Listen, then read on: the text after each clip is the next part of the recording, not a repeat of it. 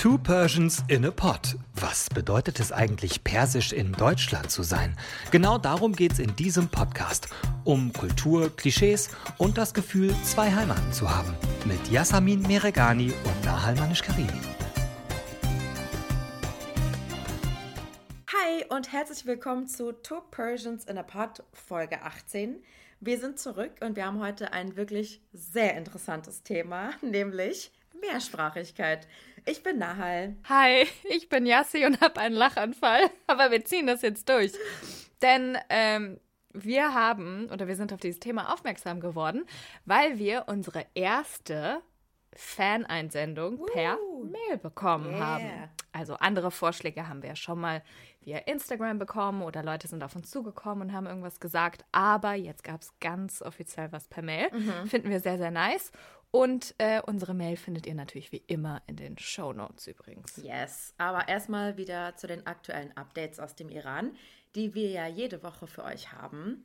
Ähm, diesmal ja, halten wir es, sage ich jetzt mal, relativ kurz, weil es ist tatsächlich natürlich jetzt nicht so viel passiert. Ähm, es gibt immer noch Proteste etc. Es werden immer noch Menschen festgenommen, leider. Ähm, aber das Wichtigste oder was ich als sehr wichtig empfinde, ähm, wir haben auch vor zwei Wochen darüber geredet und ähm, die EU hat die Revolutionsgarde als nicht terroristisch eingestuft und ähm, die Revolutionsgarde eben nicht auf die EU-Terrorliste gesetzt. Ähm, es wurde sich aber auf ein neues Sanktionspaket geeinigt, das vierte. Und ähm, das besagt, dass 18 Verantwortliche und 19 Organisationen im Iran ähm, eben auf so eine Sanktionsliste gesetzt werden, darunter auch Mitglieder der Revolutionsgarde, sprich es werden wieder Konten eingefroren von mehr Leuten ähm, und die betroffenen Personen dürfen nicht mehr in die EU einreisen. Und ähm, nur so als kleines Beispiel, dass ihr wisst oder dass ihr, ihr versteht, wer diese Leute zum Beispiel sind. Ähm, der Chef der Sittenpolizei zum Beispiel oder auch ein Minister ähm, für Sport oder für Jugend.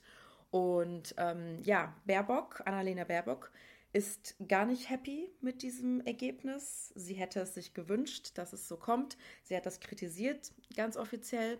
Und ähm, jetzt wird aber natürlich. Das, was so kommt, meinst du? Genau, dass genau, genau, dass, genau, dass die, Garde, dass die Garde nicht auf die Terrorliste gesetzt wurde. Ähm, mhm. Und jetzt wird in den nächsten Monaten versucht, dass man das quasi nochmal in Gang bringt, um es diesmal dann quasi wirklich durchzukriegen. Weiß natürlich jetzt keiner, ob es dann klappt oder nicht, aber es wird oder es soll auf jeden Fall wieder versucht werden in der EU. Mhm. Ja, krass finde ich das auch. Ähm, was ich auch Wahnsinn fand, war, ich habe gelesen, es sind ähm, ja, bisher nur einige Berichte darüber, aber dass äh, das iranische Regime jetzt auch so Gesichtserkennungsmaßnahmen ähm, einsetzen will.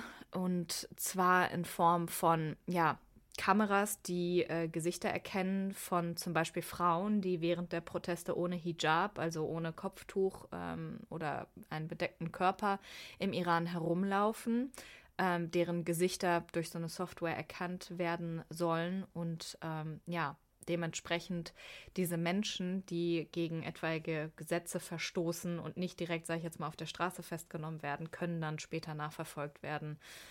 Bis nach Hause, was bedeutet, dass ja noch viel mehr Menschen als sowieso jetzt gerade festgenommen werden könnten. Und das ist natürlich sehr besorgniserregend. Aber irgendwie überrascht es mich nicht. Also irgendwie war mir klar, dass noch irgendwie was kommen muss, dass ähm, hm. die noch mehr Leute festnehmen. Ne? So als Druckmittel quasi jetzt so dieses, wir haben jetzt dieses neue System und dass die Menschen eben Angst bekommen und es lassen.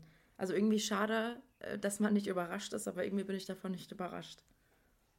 Hm. Ja, hast du eigentlich auch recht. Ja, man, äh, man fragt sich gerade so, weil die Nachrichtenlage natürlich, ich habe da auch heute in der Redaktion äh, drüber gesprochen, weil die Nachrichtenlage, wie du ja gerade meintest, gerade ein bisschen ruhiger wird. Mhm. Deswegen, äh, das birgt natürlich auch die Gefahr, dass die Leute nicht mehr darüber sprechen, nicht mehr darüber äh, berichten und dass die Aufmerksamkeit so ein bisschen weniger wird. Ja. Ähm, ich glaube, da muss man jetzt wirklich darauf achten, dass solche Dinge auch trotzdem berichtet werden, ja. weil natürlich sonst ähm, ja, wenn, wenn man nicht mehr darüber spricht und sowas wie diese Gesichtserkennungsmaßnahmen durchgeführt werden, mhm. ähm, ja, kann man sich gar nicht vorstellen, was da dann, äh, ja, was das für Konsequenzen hat, wenn man, wenn das von der westlichen Seite überhaupt nicht mehr so gesehen wird, was dann im Land vor sich geht. Mhm.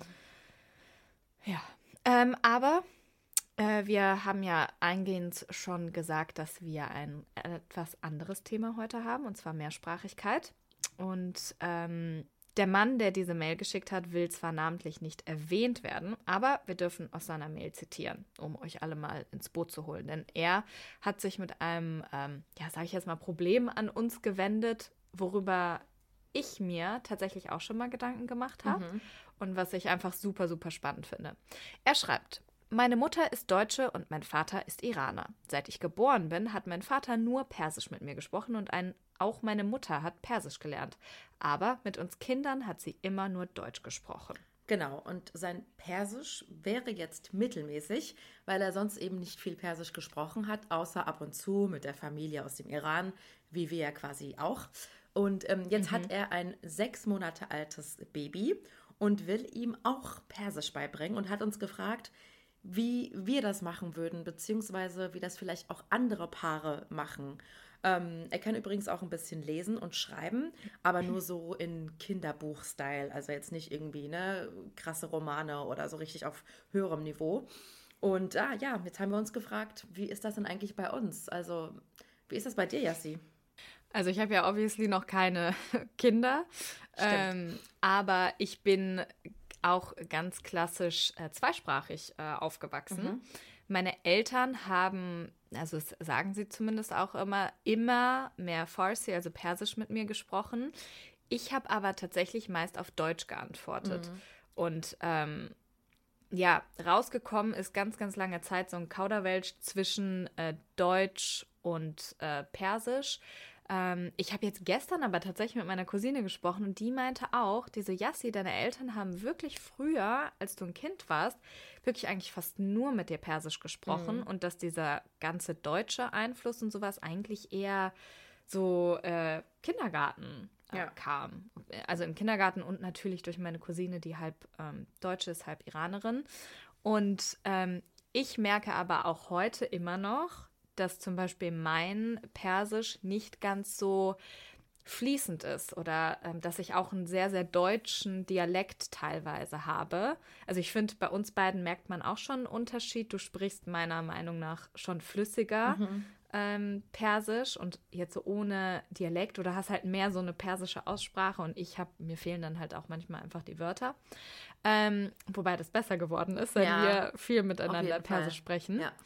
Ähm, aber ja, das muss ich tatsächlich für mich äh, feststellen, dass obwohl beide meine Elternteile äh, Iraner sind ähm, und auch eigentlich immer mit mir so gesprochen haben, dass ich ähm, ja trotzdem nicht, sage ich jetzt mal, 100% fließend spreche, aber so 90% würde ich sagen. Und wie war es bei dir, Nahol? Ja, also. Nahol, nicht nur Nahol. ich bin eigentlich genauso aufgewachsen wie du auch. Also, ne, meine Eltern haben mit mir immer Persisch gesprochen und ich habe schon viel auf Deutsch auch geantwortet. Ähm, aber, also ich würde jetzt mal von mir behaupten, ich bin generell so mit Sprachen, sind mir immer relativ einfach gefallen, das äh, eine Sprache zu lernen mhm. oder ne, mir das anzueignen. Auch so die Akzente und Dialekte kann ich immer sehr schnell mir aneignen. Aber das andere, was vielleicht ein bisschen anders ist als bei dir, mm, ist, dass ich ja eine riesen iranische Clique auch schon immer seit meiner Geburt hatte und auch 10.000 Cousinen mhm. und Cousins und wir haben halt dann immer alle miteinander Persisch eher gesprochen.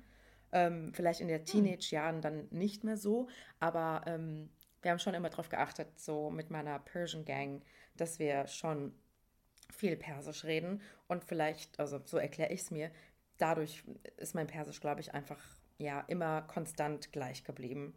Ähm, ich, kann, mhm. ich kann nicht lesen oder schreiben natürlich, aber ähm, dadurch, dass ich dann auch immer jetzt regelmäßig mit meinen Großeltern spreche im Iran und so weiter, habe ich das halt nie irgendwie verlernt oder, ne, also man hat einfach immer diese Vokabeln, um sich zu verständigen, halt im Kopf, so. Ja. Ey, Aber ich kann übrigens ein bisschen lesen und schreiben, ne? Das also ist ich cool. war, das ist echt cool. ich war, meine Mama ähm, hat mich und meinen Bruder auch beide äh, mehr oder weniger erfolgreich ähm, zu so einer persischen Schule geschickt. Ja. Das weiß ich noch, war früher gab es die eine in Düsseldorf, ähm, da wo man freitags dann hingefahren ist nach der Schule. Das fanden wir immer blöd, weil natürlich man war selber fertig mit der Schule, seine ganzen anderen Freunde auch und Ja. dann so, ja, jetzt musst du noch mal zur persischen Schule. Ähm, und ich habe dann das erstmal auch äh, nicht quasi mitgemacht und dann aber später quasi im zweiten Anlauf nochmal habe ich die erste Klasse, äh, erste persische Klasse ähm, gemacht und kann deswegen immer noch so ein bisschen, äh, bisschen lesen und schreiben. Tatsächlich. Also es ist so, ja, die, die Sprache ist natürlich auch nicht super easy, Ja. ist natürlich ein ganz anderes Alphabet. Ja. Ähm, viele Buchstaben werden auch weggelassen. Es gibt tausend verschiedene S, Ja. A's, keine Ahnung. Ja. äh, A's unterschiedlich und so weiter. Ja. Ähm, von daher ist es jetzt nicht so easy, aber ein bisschen, bisschen geht das. Finde ich irgendwie voll interessant. Aber weißt du, was äh, ich so bei sehr, sehr vielen Freunden und Freundinnen von mir auch äh, beobachtet habe, die auch einen Migrationshintergrund habe, wenn der Papa eine andere Muttersprache spricht als ähm, die, die, sage ich jetzt mal, in dem Land, wo man aufwächst, gesprochen wird. Und es nicht die Mutter ist, die diese andere Sprache spricht. Ich kenne sehr viele Leute, die dann diese zweite Sprache nicht so gelernt haben. Also sprich, ähm, weiß ich nicht, jemand wächst in Deutschland auf, Vater ist Iraner, Mutter ist Deutsche. Ähm, habe ich sehr, sehr viele Leute kennengelernt, die dann halt nicht so gut Farsi sprechen. Ja. Oder auch andere Sprachen. auch? Ja, ähm, das ist ja auch Ja. wissenschaftlich einfach bewiesen oder biologisch, sage ich jetzt mal.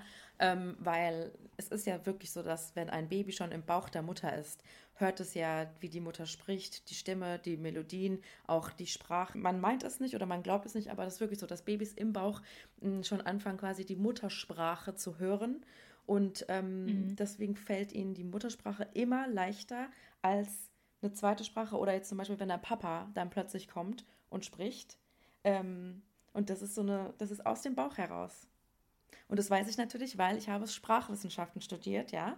Ähm, und das lernt man da. Das lernt man im Studium.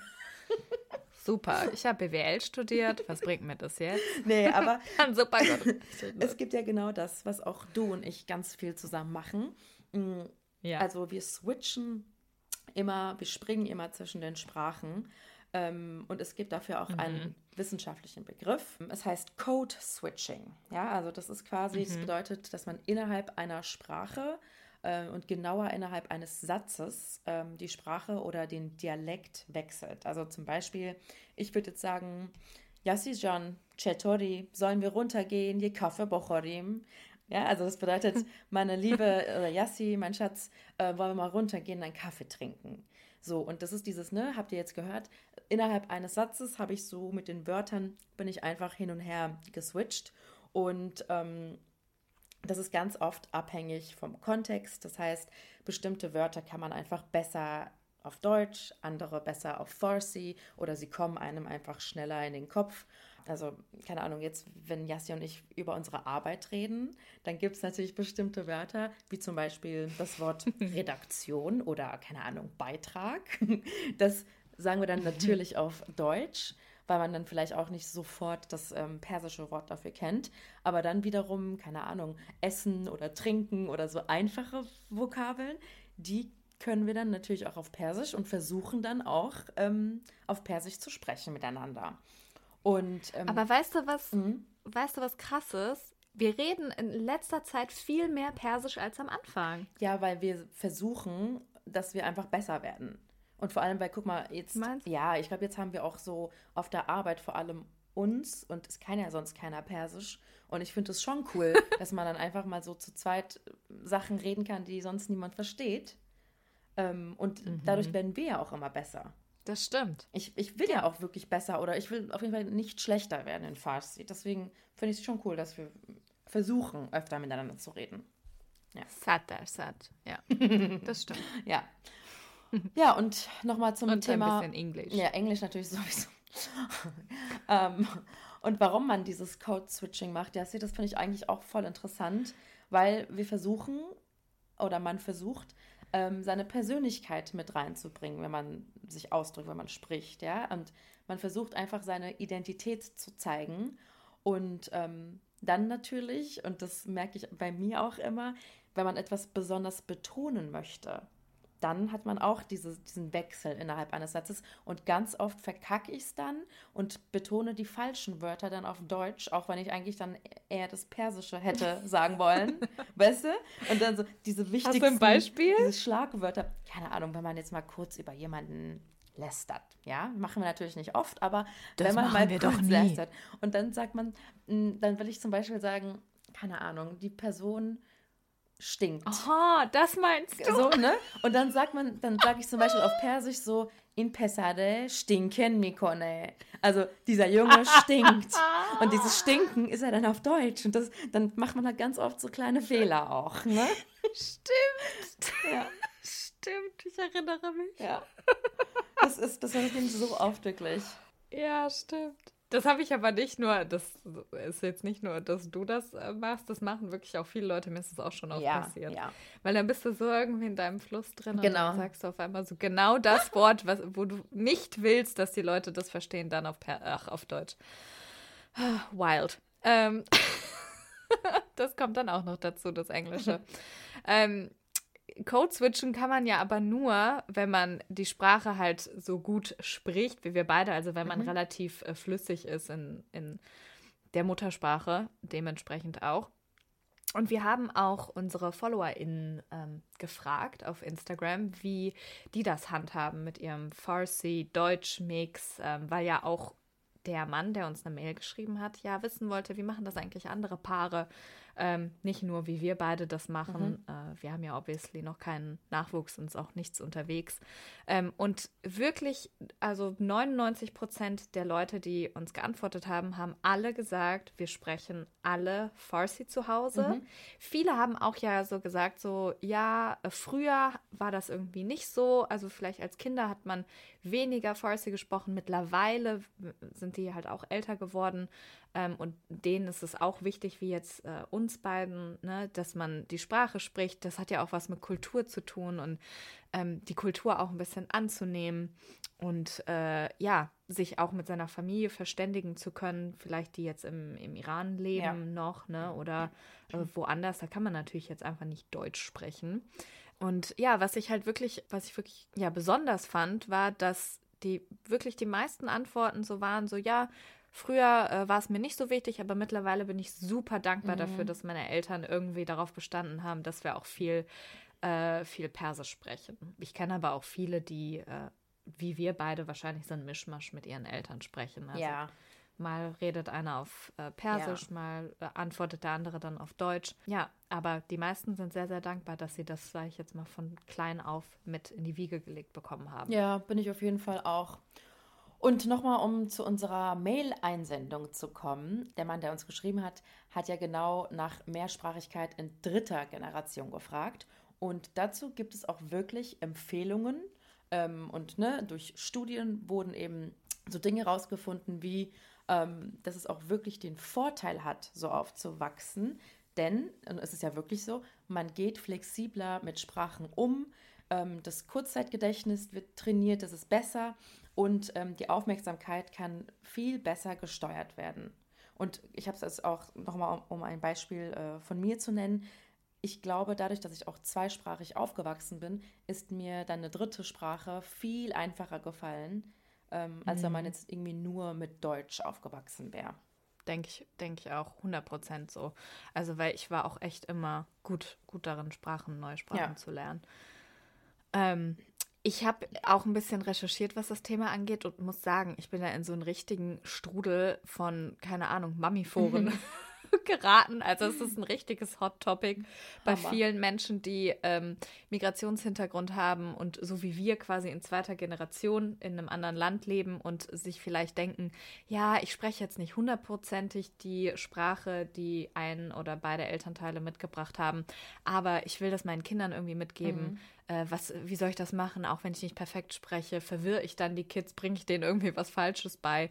Aber da gibt es ja echt tatsächlich Empfehlungen, handfeste. Ja, handfeste Empfehlungen und ähm, die lauten, also vor allem in den ersten Jahren in der Sprache zu Kindern sprechen, in der man auch selbst am besten die eigenen Gefühle und Emotionen einfach ausdrücken kann, ja, zum Beispiel auch Streitereien. Ähm, und das ist meist die Muttersprache. Mm, ich denke mir jetzt, wenn ich an mich denke, gut, wie gesagt, wir haben keine Kinder und ist auch nichts irgendwie auf dem Weg, aber ich streite mich eigentlich schon lieber auf Deutsch als auf Persisch. Ja, also wenn man so Emotionen ausdrücken will, dann, ne, wenn man sich selbst oder wie man sich selbst am wohlsten fühlt. Aber viele fragen sich auch, mhm. wie mache ich das, wenn ich nicht so super toll, perfekt Persisch spreche? Mm, und da kann man eigentlich nur sagen, klar, es gibt jetzt keine allgemeine Formel oder keine klare Empfehlung oder sonst was, aber eigentlich alle, mit denen wir gesprochen haben oder die uns geschrieben haben und auch so in diesen Foren ähm, die sind der Meinung, besser einfach sprechen, als es gar nicht zu versuchen. Also, ne, ähm, Hauptsache so ein bisschen was mitgeben, anstatt gar nichts zu machen. Was aber wichtig ist, ähm, dass man klare Sprachregeln hat. Ja, genau, das meinte ich auch mit, dass es handfeste Empfehlungen quasi gibt. Also für den Fall, dass man halt äh, die Muttersprache in dem Sinne mhm. mit den äh, Kindern spricht. Dafür gibt es handfeste Sprachregeln. Ähm, und zwar ist es für Kinder am Anfang besonders wichtig, eine bestimmte Person bzw. eine bestimmte Situation mit einer Sprache in Verbindung zu bringen. Mhm. Also sprich, wenn jetzt nur der Vater Iraner ist, dann soll der Vater am besten auch wirklich größtenteils Persisch sprechen und gerade nicht nur, zum Beispiel, wie du gerade meintest, ich äh, streite mich lieber mhm. auf Deutsch, wenn er sich äh, besser fühlt, im Persischen äh, zu streiten, genau das nicht tun. Also er sollte jetzt nicht, wenn zum Beispiel die Mutter dann nur Deutsch spricht mhm. und der ähm, Papa größtenteils Persisch, sollte er nicht einen Fokus darauf legen, ja, dann zum Beispiel nur so emotionale Sachen mhm. auf Persisch auszudrücken und dann vielleicht das eher rationale und äh, Einkaufslisten, was weiß ich, was dann nur auf Deutsch. Es sollte eine emotionale und sprachliche Zuwendung gleichermaßen in beiden Sprachen geben. Mhm. Also beide Sprachen äh, von beiden unterschiedlichen Elternteilen sollten gleichmäßig gebraucht werden. Also ne, Papa sollte nicht dann zum Beispiel nur auf Persisch schimpfen, sondern wirklich alles, alles dann auf Persisch, mhm. ähm, alles auf Persisch besprechen. Ähm, was auch genannt wurde, ist, was für mich auch total Sinn macht, und so sind wir ja auch eigentlich groß geworden, dass ähm, man zu Hause dann die Sprache sprechen sollte, die quasi zur Heimat der Eltern gehört ähm, und dann alles, was quasi außerhalb des Haushalts ist, ähm, dass da dann die Sprache des Landes gesprochen wird. Also ne, wie bei uns es war, Eltern sprechen zu Hause Persisch ja. und äh, außerhalb deiner, ja, deines Ortes, äh, wo du zu Hause bist, deiner Heimat in dem Sinne, ähm, wird dann Deutsch gesprochen im Kindergarten oder ja. ähnliches. Ähm, was aber auch bei den meisten, ähm, also in vielen von diesen Mami-Foren und so weiter stand, war und auch in einigen ähm, Studien oder so Ratgebern, dass natürlich die Sprachentwicklung bei so mehrsprachigen Kindern verzögert sein kann. Mhm. Also ähm, ich habe zum Beispiel einen Cousin, der ist äh, mit drei beziehungsweise fast vier Sprachen aufgewachsen. Also es war eigentlich drei unterschiedliche Sprachen, aber eine Sprache hat auch noch zwei sehr unterschiedliche Dialekte. Und er hat erstmal gar nicht gesprochen, bis er irgendwie zwei Jahre alt war. Mhm. Und alle waren so, oh Gott, der ist mit Sicherheit total überfordert mit allem. Also das kann, kann wirklich passieren, da sich aber keine Sorgen machen, weil meistens regelt sich das äh, einfach mit der Zeit. Ähm, hast du dir darüber schon mal Gedanken gemacht, wie du deine Kinder, falls du welche hast, irgendwann großziehen wollen würdest? Also auf welcher Sprache? Mm, noch nicht so wirklich, eigentlich, weil ich mache mir eigentlich auch noch gar keine Gedanken übers äh, Kinderkriegen. Aber wenn, mhm. also so auf den ersten Blick oder so spontan äh, gedacht, fände ich es schon cool, wenn meine Kinder auch trotzdem Persisch lernen, auch wenn vielleicht der Papa nicht Iraner ist. So, also mhm. wie gesagt, weil ich finde es auch cool, dass ich es gelernt habe und bin auch meinen Eltern dankbar, dass ich es gelernt habe. Und das würde ich gerne meinem Nachwuchs, wenn es denn welchen geben sollte, ähm, auch weitergeben. Ja, kann ich verstehen. Denke ich auch so. Ich habe mir da früher tatsächlich als Teenie irgendwie drüber Gedanken gemacht, ähm, weil ich dachte so, Mir fällt ist es manchmal schwer gefallen und fällt es auch immer noch, wenn mir dann die Worte fehlen, so mit manchen Verwandten von mir aus dem Iran, mhm. zu sprechen über Dinge halt, ne, die ja, die halt vielleicht irgendwie emotionaler sind oder die irgendwie tiefgründiger äh, sind. Und da fehlt mir manchmal das Vokabular. Und dann habe ich immer so gedacht, ich will eigentlich schon trotzdem, dass, ähm, dass falls ich Kinder hätte, die auch, sage ich jetzt mal, mit ihrer Großtante, ne, ja. also mit meiner Tante ja. oder so, halt sprechen können. Ja. Ähm, das ist mir halt, das wäre mir halt schon sehr wichtig. Das heißt, auch wenn ich jetzt vielleicht nicht das 100% perfekte Persisch weitergebe, ähm, fände ich das schon wichtig, etwas weiterzugeben, das, was ich äh, in dem Sinne weiß. Und ähm, eine Bekannte von uns beiden, äh, mit der ich auch darüber gesprochen habe, äh, hat quasi als, erstmal glaube ich als Scherz, aber eigentlich voll die gute Idee gesagt, so ja, und äh, sonst hat man halt einen, weiß ich nicht, Babysitter vielleicht mhm. oder jemanden ähm, ne, aus dem Umfeld, der vielleicht sehr gutes Persisch spricht. Ja der dann viel Zeit mit dem Kind verbringen kann. Also wenn man sich äh, sowas natürlich leisten kann und die, ja. die Zeit dafür Oder hat, einfach zur ähm, Oma, das natürlich, zu meiner Mutter würde ich ja mein genau. Kind geben. Einfach so wochenlang, Farin, genau bitte schön so. Mammern. wochenlang. Sprich ah, bitte Persisch mit sich. meinem Kind. Super, geregelt. Super Sache. Ja, warum? Ha Hauptsache ich so Babysitter, irgendwer anderes und du so, nee, Mutter. Oma, natürlich. ja. ja. Nee, also das fände ich, das fände ich schon gut, aber genau, das äh, dauert noch. Dauert noch. Falls es. Ja. Was aber nicht dauert. Jetzt kommt Achtung. Ist unsere nächste Folge. Überleitung. ist unsere nächste Folge. Ja, weil wir hören uns schon in zwei Wochen wieder. Ja, wir sind heute ein bisschen Dalrak, mhm. ne? Ja, sind wir. Wir sind beide ein bisschen ja, übermüdet. Aber beide ein bisschen übermüdet. Ja. Also vielen lieben Dank nochmal für die Einsendung und für den äh, Denkanstoß. Wir hoffen, dass die Folge ähm, dir, lieber Mailschreiber, Inspiration gegeben hat, dir weiterhelfen konnte.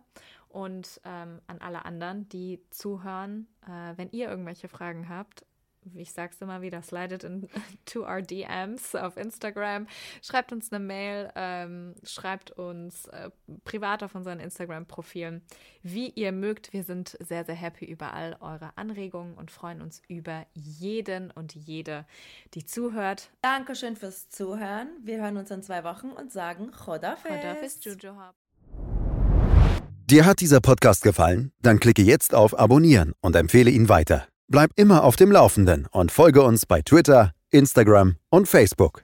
Mehr Podcasts findest du auf meinpodcast.de.